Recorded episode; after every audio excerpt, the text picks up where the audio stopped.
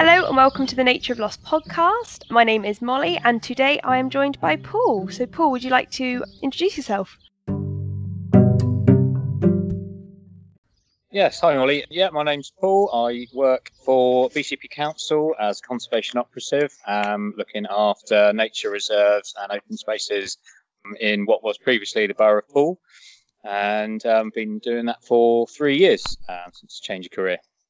Lovely. Okay, so um, we're here obviously to talk about about your story. So, would you like to share your story with us? Yeah, sure. Um, so yeah, as I, as I said, um, I changed careers um, about three years ago. I decided I worked in IT. Um, decided it wasn't really for me, and I'd always sort of liked um, being outside. So uh, resigned from my job and started volunteering at Upton Country Park um, a couple of days a week. Um, shortly after that, um, about a month afterwards, my mum was diagnosed with um, lung cancer. Never, never smoked, never done, hardly drank, so that, that was quite a, a, tough one to swallow at the time as well. Shortly after that, I started a course at Kingston Maurward, so that sort of got me out and about in, in, in the outdoors as countryside management course. And about, I suppose, two months after my mum's diagnosis, she had a stroke, which unfortunately meant she wasn't able to receive chemotherapy and went downhill uh, quite quickly. The, the prognosis before that was that the cancer was terminal and she was given a maximum of five years. But with the stroke, she actually made it through until Christmas Eve in 2015 when she passed away. But um, yeah, so obviously that that was a, a tough one to swallow. But during during uh, the time when, when mum was ill, the two days a week when I was volunteering at the time was with a, a grazier, Gary, who, who used to work for the Urban Heaths project. Mm-hmm. So um, that that time being out and about in nature and, and, sort of looking after the animals was was really sort of helpful to me in in, in dealing with the stress of mum's illness and just just to get away from uh, the sort of the everyday life of my college work. So I, you know I, I found it yeah really really helpful.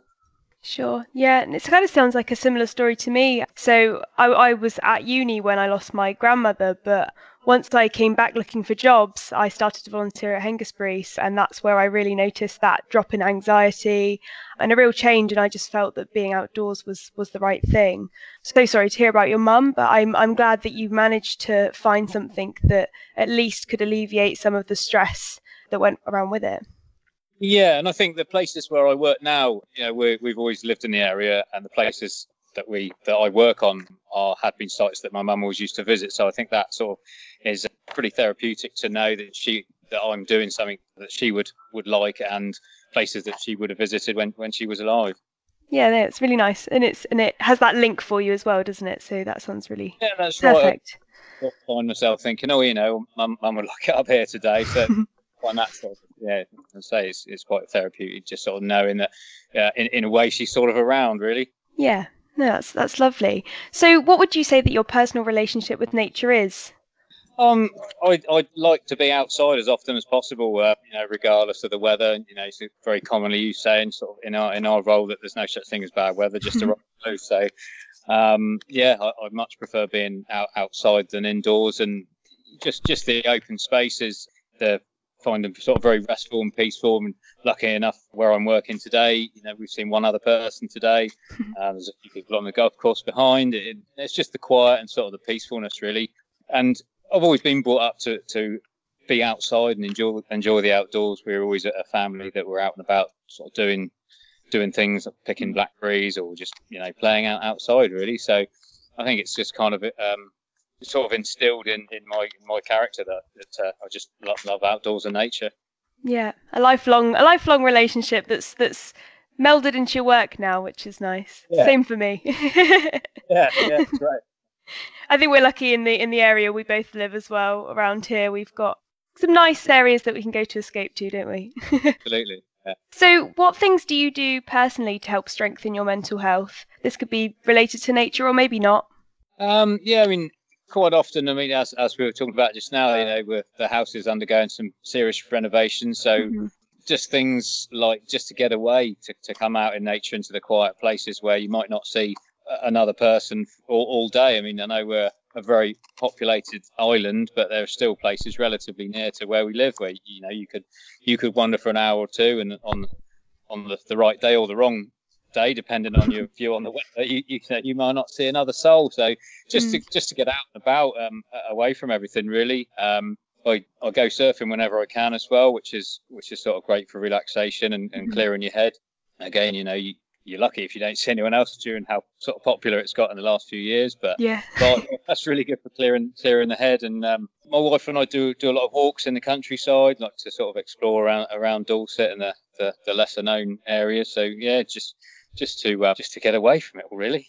Yeah, nice. Same. I think once you've been out there and, and you can start to explore all the different places. I've lived, you know, in Bournemouth my whole life, but I've only just started to realise how many little green spaces or places you can get out that are quite wild. I found quite a few new ones in the past couple of years. So yeah, it's nice.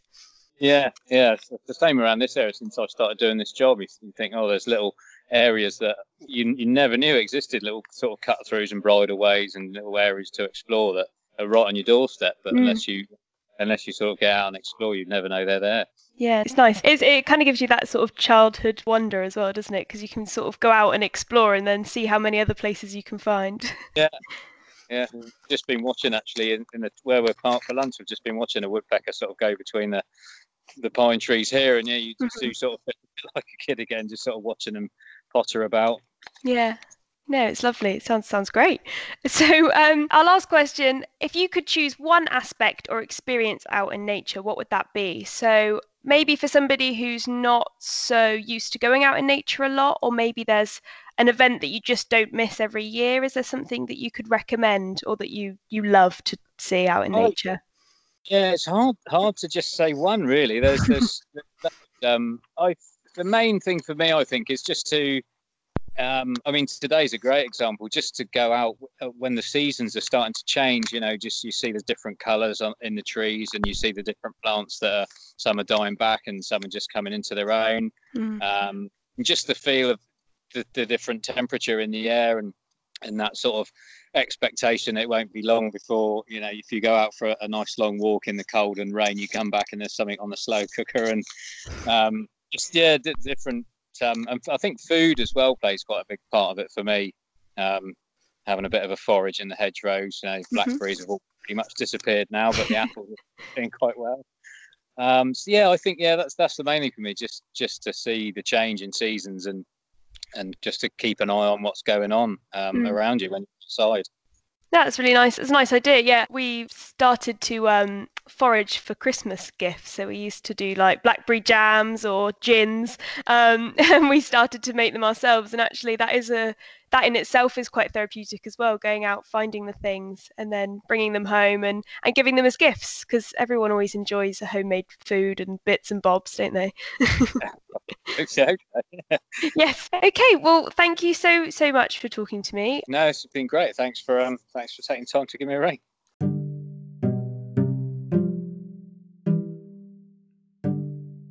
So, a massive thank you to Paul for sharing his story with us.